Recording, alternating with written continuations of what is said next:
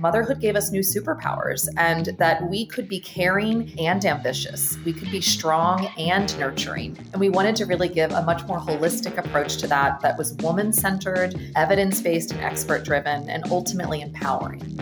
Welcome to the Women on the Move podcast. I'm your host, Sam Saperstein.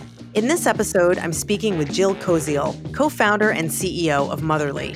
Motherly is a woman centered parenting platform providing evidence based and expert driven information to empower mothers. Jill talks about how women start to rapidly consume information when they get pregnant and how Motherly provides resources from conception to college. I love how her father's influence as an entrepreneur inspired her and how her experience as a military spouse drove her company's flexibility. I hope you enjoy the conversation.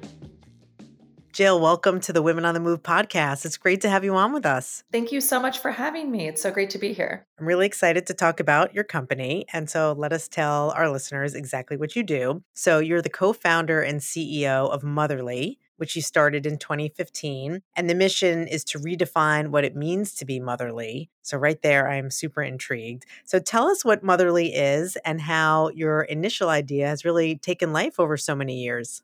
Absolutely. Motherly is a well being destination that is empowering mothers to thrive. So we engage about 30 million women every single month, helping guide them from trying to conceive all the way at this point up to about elementary school age, but ultimately see ourselves as conception to college.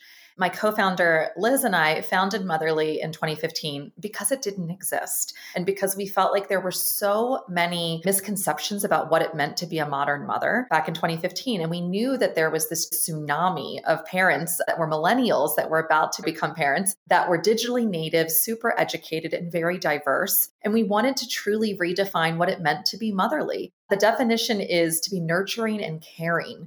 And it really connoted this like martyrism approach to motherhood. And our lived experience was that motherhood gave us new superpowers and that we could be caring and ambitious. We could be strong and nurturing. And we wanted to really give a much more holistic approach to that that was woman centered, evidence based, and expert driven, and ultimately empowering. I love that. And I'm trying to think back to 2015, what my thoughts of being a mother was. I was a mother by then, but uh, certainly they have changed and definitely they have changed through the pandemic. So you have a lot of people who come to the platform. Tell us who the audience is mothers of all ages, fathers, even. Who do you actually talk to? So, we're definitely engaging mothers primarily, although there are a lot of supporters and other caregivers, whether they be grandmothers or aunts or teachers or fathers that are also involved. But we're certainly targeting and we exist to support mothers as they navigate this journey. We are primarily US based, but because we are non judgmental and empowering, we cross cultural boundaries. So,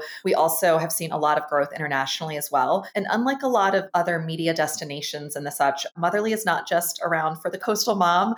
We really are there empowering all moms from all different walks of life. We look at our spread of our audience and see it really across the entire country. So I totally understand the perceptions of mothers changing for sure and wanting to address that change. How did you also think about addressing gaps in the market when it came to content or other tools? And what did you think you were going to start out with and how did that build into so many other channels?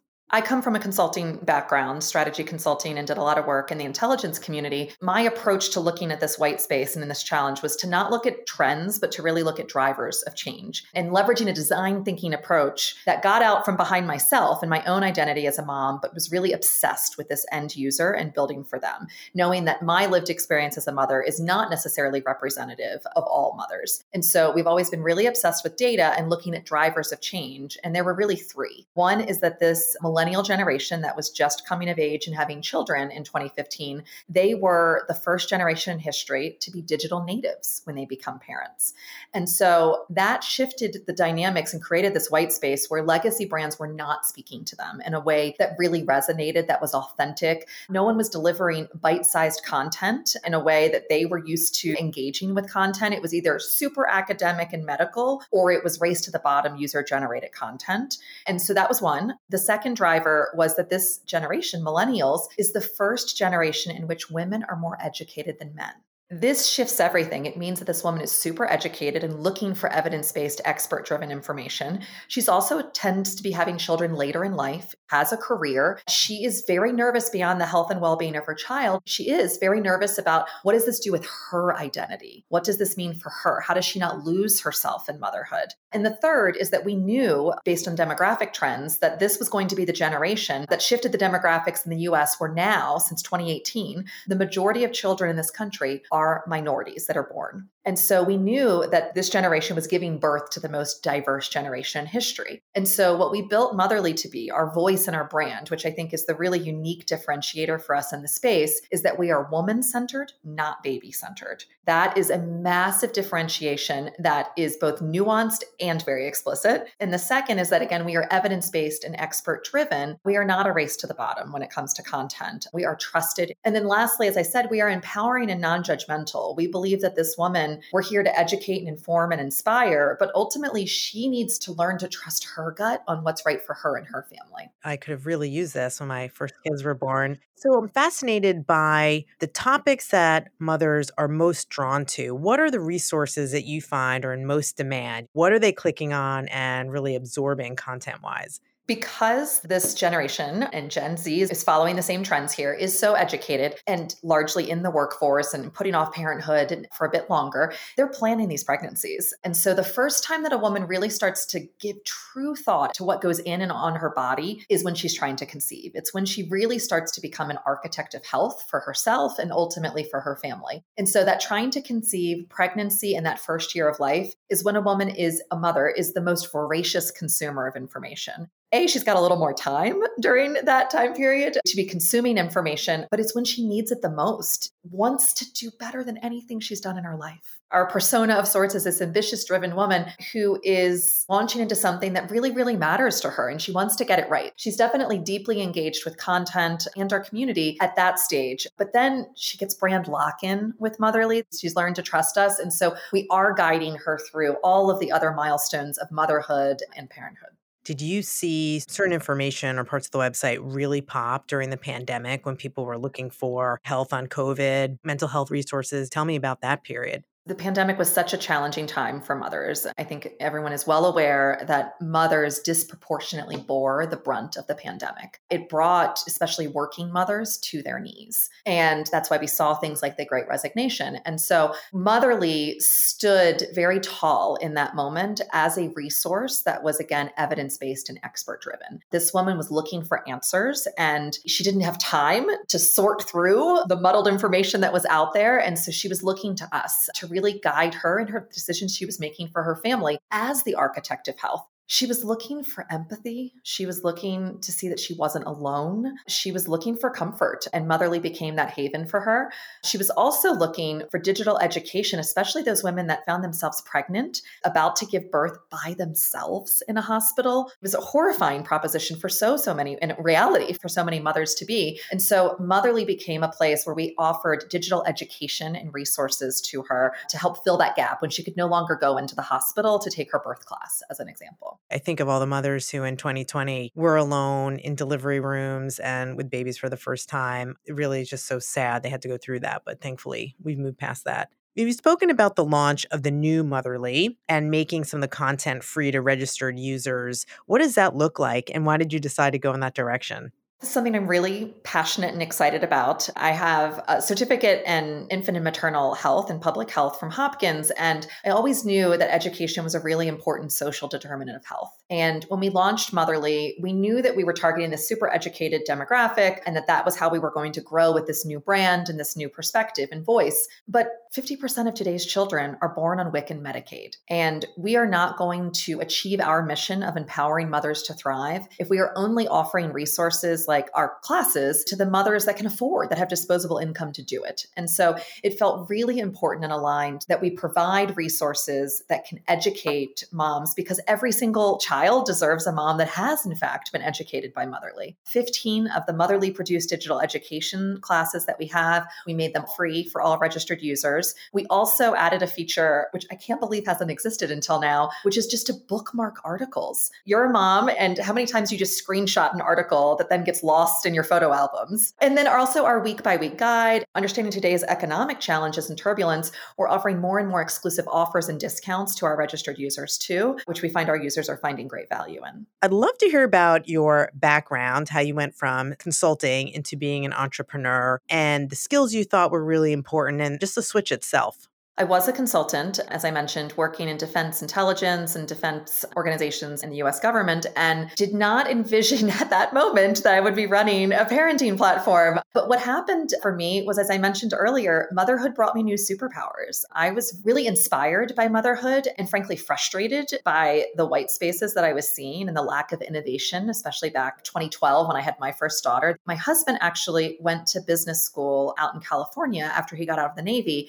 When in Rome, when in Silicon Valley, I started to feel very entrepreneurial. And so, actually, my first company, I invented, patented, and brought to market a baby goods product called the Swingies. My co founder, Katie Stewart, and I experienced this problem where there weren't enough baby swings and playgrounds. And so, like any good mom, I went to Amazon to try to find the product that would solve it, and it didn't exist. There wasn't one, and there was nothing under patents. And so we patented our own uh, portable device that converted regular child playground swings into baby swings that you could take with you to playgrounds. And we got that in every Babies R Us around the country, kind of had the entrepreneurial itch at that point. And so we licensed it to an outdoor adventure company. And then a couple weeks later in 2015 is when my now co founder called me. And I just felt like the timing was absolutely right. I had so much knowledge and understanding of business and of growing a business through the Swingies and the Honeybee Child. I also understood how to market to moms. I was a mom. And then I also had all of this great consulting experience, but it was invaluable for me around how to get smart fast and how to context switch and do a lot of things really quickly and to test and iterate, which I think was a really great foundation for entrepreneurship. I love that. I love the fact that you used your professional experience up to that point or experience as a new mother to create that product and then take that product into this new platform. It sounds like so many things really aligned for you and you were able to just use all of that great experience together. I'm curious if you had any role models as well helping you think through these things at the time or maybe other people in your life even from an earlier stage who were really supportive of you. So, my father has always been a big inspiration to me. He is a small business owner in Maryland, where I'm from, and business was talked about at the dinner table. It was never shielded from us. I could see the highs and lows. I saw the persistence that was needed to get through being a business owner, and it didn't feel as out of reach or out of touch for me because of that. I definitely feel like from a very early age, I understood what it took to be an entrepreneur to some level and was always inspired by him. My great grandmother passed away when I I was around eight years old. And so I didn't know her very well. I have some small memories of her and being frankly very intimidated by her. But I was in middle school. I had to write about a businesswoman. And I learned through that that my great grandmother, when her husband had passed away, she took over, like in the mid 1900s, she took over running a publicly traded company from the back seat because that's back when women could not be the CEO. And there were all of these things she could never remarry because that was part of it. And I just remember feeling really empowered by the fact that I was living in a different time and I had new opportunities available to me. And so I've always been incredibly inspired by the women before me who have tried to blaze a trail and where society had not quite caught up with our abilities.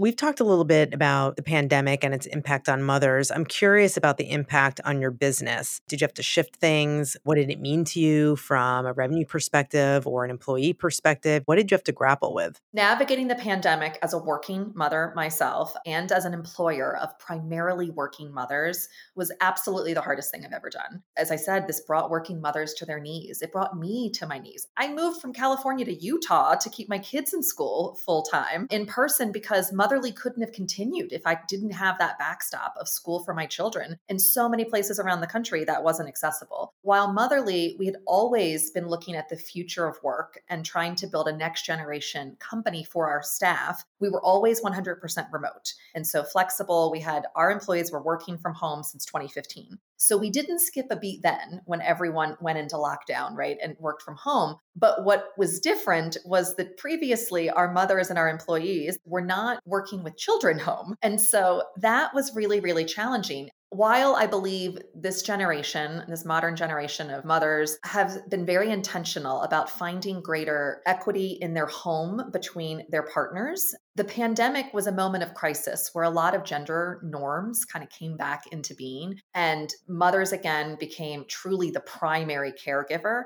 And oftentimes her career was put on the back burner understanding that we were employing a lot of working mothers, Liz and I were very, very explicit with our team that we expected their family unit to prioritize their career and their employment at Motherly as much as their partners if they were blessed to have one. And so we talked with them about understanding that there would need to be trade offs, that the father might need to be doing some childcare at different points and the mothers. And we offered as much flexibility as we could, but we really empowered our team to prioritize their careers during this time too, and to not let it fully backslide in the way that it did for so many. That's so interesting. A lot of companies definitely talked about flexibility for their employees, but it sounds like you took it further by specifically talking to your employees about the conversations they would have with their partners around their own careers. So that's so interesting. How did that go? Were employees grateful? Were they nervous of those conversations? What that look like? We were having them in our own homes, our executive team. And so we could empathize and understand how challenging they were. Also, we knew that we were paying our employees at a level where some of them were the primary breadwinner. And in fact, our 2022 State of Motherhood survey showed that 47% of today's mothers are the primary breadwinner in their family, earning 50% or more more of the household income. My understanding in talking with the team is that yes, these are uncomfortable conversations to have, and that it felt like a time where you had to make really hard decisions and sometimes prioritize one person, perhaps the person earning more money's career over others. But they were really grateful to be empowered and pushed a little, right, to have these conversations and to ensure that they were being valued for their contributions to that household income and to understand the work that we were doing at Motherly was important and, frankly, if anything, even more important during the pandemic. It's amazing that you thought about that and provided that support really end to end for employees. So you mentioned you were remote from the start as a company. Also, that your husband is in the Navy, so you're a military spouse.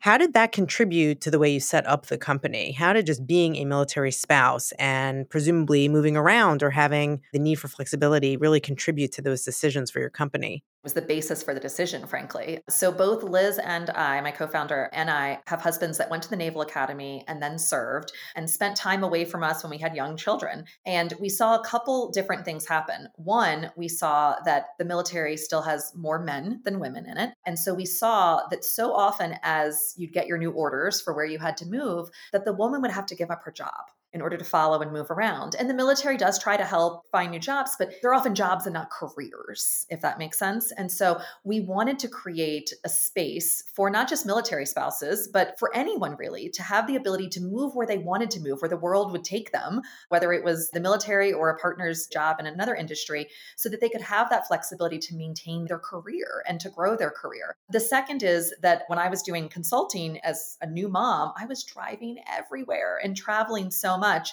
And we saw how that commute time really cut into family time and into bonding time, and ultimately even into the little bit of time moms have for self care. And so to cut out that commute time for mothers felt like such a gift too. And I'll never forget, we hired a head of sales several years ago.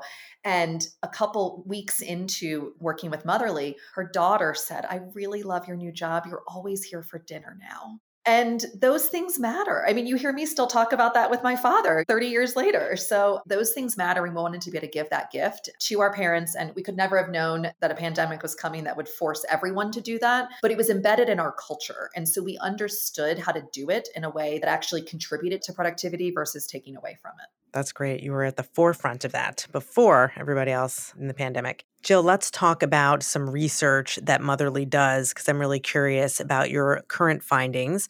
You've recently done the annual State of Motherhood survey, which you've done for many years now, and really have just a wonderful population of survey takers. Tell us about some of the findings that you've recently put out from the latest report. Well, just a context set first, Motherly does run an annual survey. This is our sixth annual year. That's the largest statistically significant study of its kind of US mothers. And so we get about 10 to 20,000 women, depending on the year, to take a very lengthy survey. And then we do the hard work of weighting that data to the US Census demographic data to ensure that we're really being representative. This is really solid data that we share share and we make open source because we see ourselves at Motherly as the voice of this generation and we're looking to empower our audience and their allies to enact change across areas where mothers need support.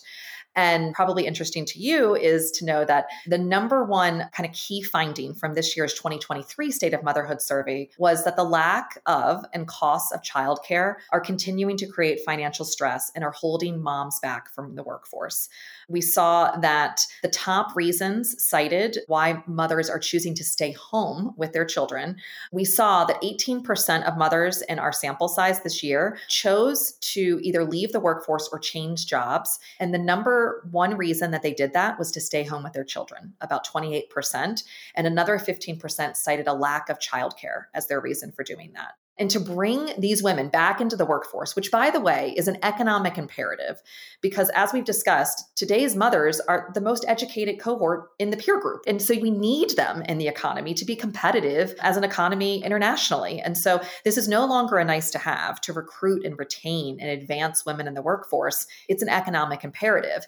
And our mothers are very clearly saying that to bring them back to the workforce, they need flexible work schedules. 64% said that, and affordable child childcare, 54%. So it is an economic issue to your point. What did you see in terms of the findings around personal finances and how women felt about their financial health? This is a little concerning this year, and I think not a surprise. The economy has been rather turbulent lately, and we are seeing significant improvement in financial well being as women and mothers move from the 18 to 26 age group up a bit, but into the late 20s. But we're not really seeing steady improvement with age over time.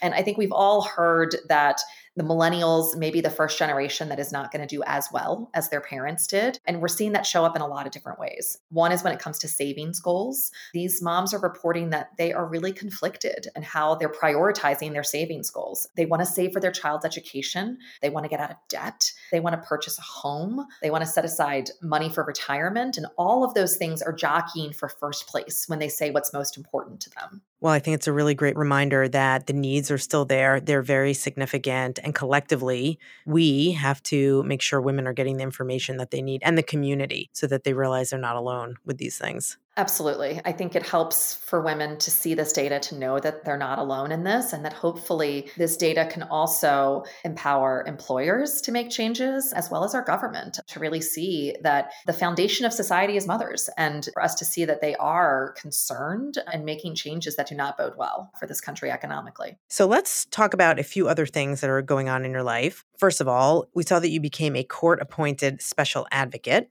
What is that exactly? Tell us about that role. The CASA program exists across the United States in different counties, typically, and cities. And it is a recognition that there are many foster children that are having more challenges than a caseworker or that their guardian ad litem, their attorney, can really cover for them. And so it's also noting that oftentimes children get lost in the process in the foster program. And so CASAs are there to truly be the advocate for the child. And so we go through training we are appointed by the court. We have full access to information. We are there to meet with the child a couple times a month. And again, be their voice in the court process, which can be incredibly intimidating, and to ensure that their needs and wants are actually being brought to the forefront of these conversations that are being had about the future of their lives. I've always felt a calling to being a foster parent. And it's at this stage with nine and 11 year old daughters and my husband, it's a family decision. Should we come and do that? And I recognize with the intensity of motherly and travel and things that come up with it, that this is maybe not the season for that right now. And so when I learned about the CASA program, it felt so aligned with my values and what I wanted to do in a way to contribute and really impact a child's life, hopefully for a very long time. That is so amazing. That is a really powerful, meaningful thing for the children whose lives you help. And I think is so aligned with what you're doing at Motherly. So it's amazing. I hope listeners think about that and try to explore that wherever they happen to live too. So let's talk about the health front for you, if you don't mind. You were diagnosed with MS, multiple sclerosis, several years ago. How does that affect your life and how you operate your business and your well being? Yes, I was diagnosed almost exactly seven years ago. It was on St. Patrick's Day. It was three months after we had launched Motherly. Health doesn't wait for good timing. It was a massive blow and shift in my identity. I had two very young children at the time. My husband was just out of business school then. Motherly was just launched. It was really challenging. One of the darker days, I'd say. Now, seven years later, I can look back and see it as a gift. The reason I can see it as a gift, though, is it's important to acknowledge a lot of privilege that comes with that. One, I was diagnosed very quickly. I had great access to medical care, which is not the case for everyone. I had insurance to pay for that medical care, which is a privilege. I had family support, and I had a network that was able to help me navigate it very quickly. And then lastly, I was educated, which came with a level of entitlement to advocate for myself women's medical challenges are so often swept aside, especially if you're a new mom. We're so often told that it's just because you just became a mom, or like, oh, just monitor it, it'll be fine. With a disease like multiple sclerosis, which is, it can layer the symptoms over itself, speed to diagnosis and treatment is incredibly important. And so I was very lucky to be diagnosed within 10 days of the onset of my symptoms. And it is a gift because one, I have zero symptoms. I just did my blood work this morning. Every six months, I go in for an infusion that has really stopped MS in its tracks, frankly, which is amazing. And so I've had no new symptoms, no issues, and I'm truly thriving with MS. The reason it's a gift is because it forced me, and still does, to prioritize my health and well being, which is something that mothers often don't do. We put ourselves last. And at Motherly, we believe that when a mother thrives, a family and community can thrive. And we are at the core. And so when we let ourselves, we put ourselves last over and over again, our family cannot thrive, our businesses cannot thrive, and the community can't. And so for me, it has forced me to say what my non negotiables are from a health perspective. And so I sleep, I eat well, I make sure I exercise at least three times a week. And I really have created guardrails around those things that so often moms can push away because there's always another priority that we're faced with. There's always something else we feel we should be doing. And so this diagnosis gave me permission. I shouldn't need permission, but it gave me permission to prioritize my health.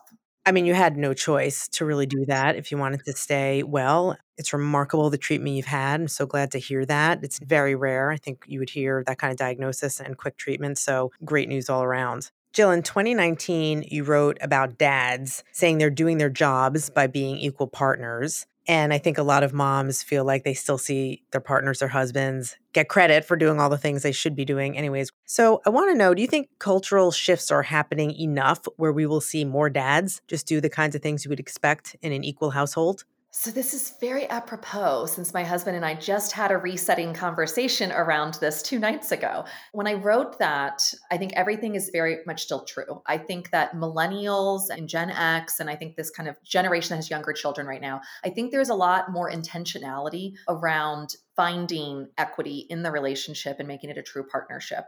I do believe that we all deserve credit for trying to build a family structure intentionally in a way that is very different, most likely, than we were raised. As I mentioned, being raised in the 80s, like I don't think my dad ever changed a diaper, frankly. And that just doesn't cut it in today's world. And so I do think that not just fathers, but mothers, we deserve credit for trying to build something different. And to your question, have we really made enough cultural changes in this area? I would offer that we were were on an amazing trajectory and that COVID set us back significantly because as i mentioned earlier what happens when we are in a crisis situation is we revert back to our default norms and we revert back to what feels comfortable. And what feels comfortable is how we were raised. And so what feels comfortable is a lot of gender stereotypes and norms around caregivers and around women and mothers specifically. And so i think we undid a lot of the progress that we've made. I am starting to see and hear us build back from where we landed during the pandemic. And as i mentioned my husband and i just had had this resetting conversation the other day because this is hard to do. And that's why I said we all deserve credit for it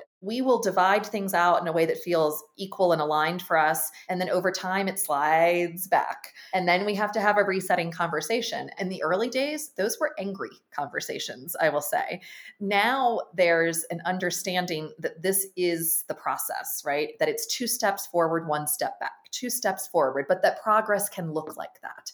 And that these cannot be a one and done conversation. It has to be a continuous conversation. And I do believe that it has to happen at the family level, at the cultural level, at the employer level, at companies, and then ultimately at the governmental level. I really think we have to find ways to empower mothers to have this by things like affordable childcare and having paid family leave accessible to all. And we need to see employers promoting that as well. You have to be attacking it from all angles, but I do feel like we've made progress and there is much more to be made.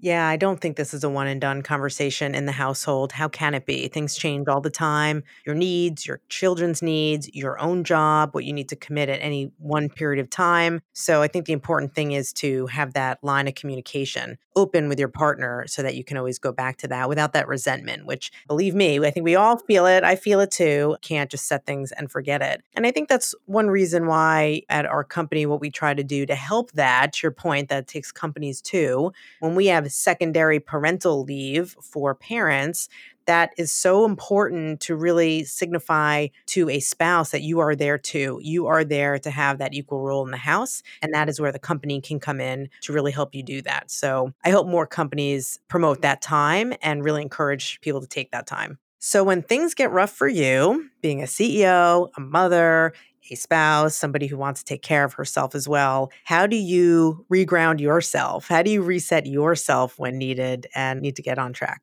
So, for the first time in about the last six months, I can finally say meditation is an important part of that for me. I took a transcendental meditation class years ago, and I was overwhelmed by the concept of needing to do 20 minutes in the morning and 20 minutes in the afternoon. And so I didn't do it because I held myself to this standard that I had to do it all the way or not at all, and that it wouldn't work. And in August of 2022, I finally said, you know what? Let's just take those tools. I learned how to do it. Let's do it for 10 minutes a day and see what happens happens. And it's been life changing. I feel so much more grounded. I feel that inner calm, and I feel like my inner voice is stronger now than my outer voice. And so that's been a really important way of grounding me. The other is I do Lagree, which is a type of workout that is Pilates on steroids and the most physically challenging thing I've done, but it also is meditative because it's so hard. I try to do it three times a week, and I find that really grounding because I don't have time to let the voice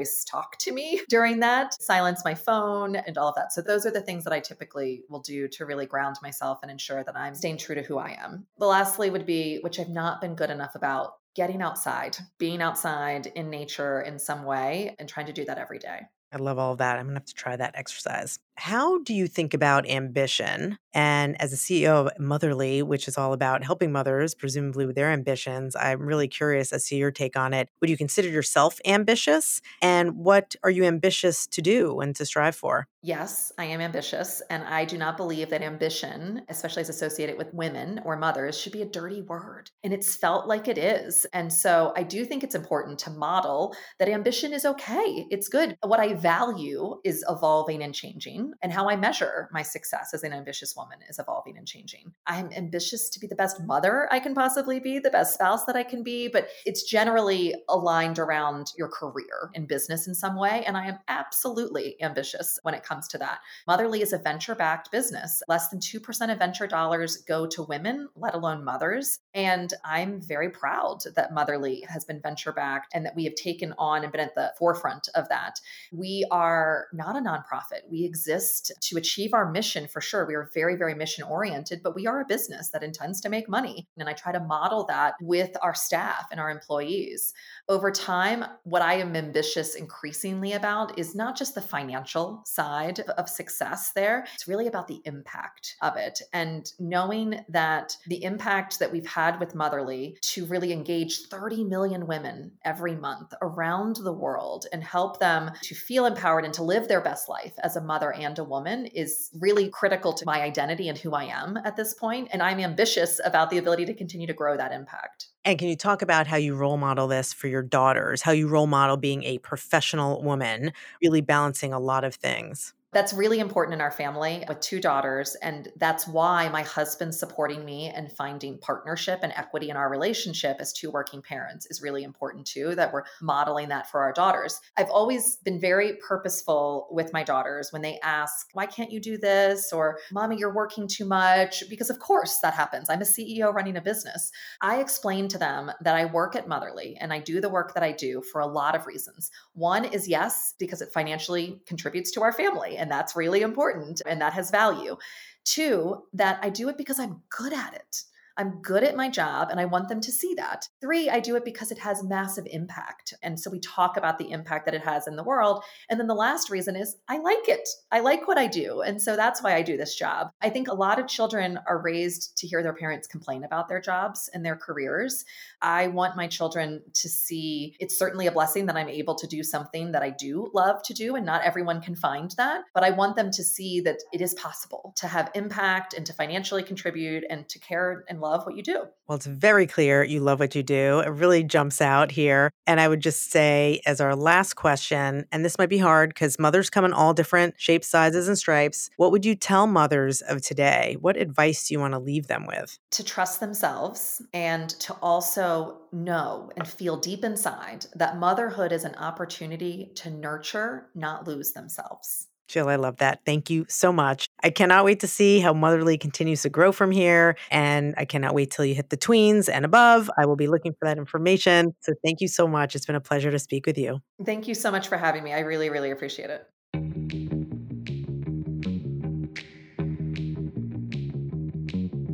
Thank you for listening to my conversation with Jill. The data from the 2023 State of Motherhood report is sobering, but I'm grateful that Women on the Move is providing resources to support women's financial health. You can find the State of Motherhood report on their website, mother.ly.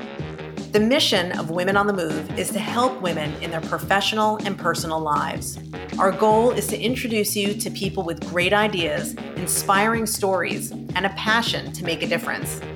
To learn more about Women on the Move and listen to the full library of this podcast, please visit jpmorganchase.com slash WOTM. For JPMorgan Chase's Women on the Move, I'm Sam Saperstein. JPMorgan Chase Bank, N.A., member FDIC.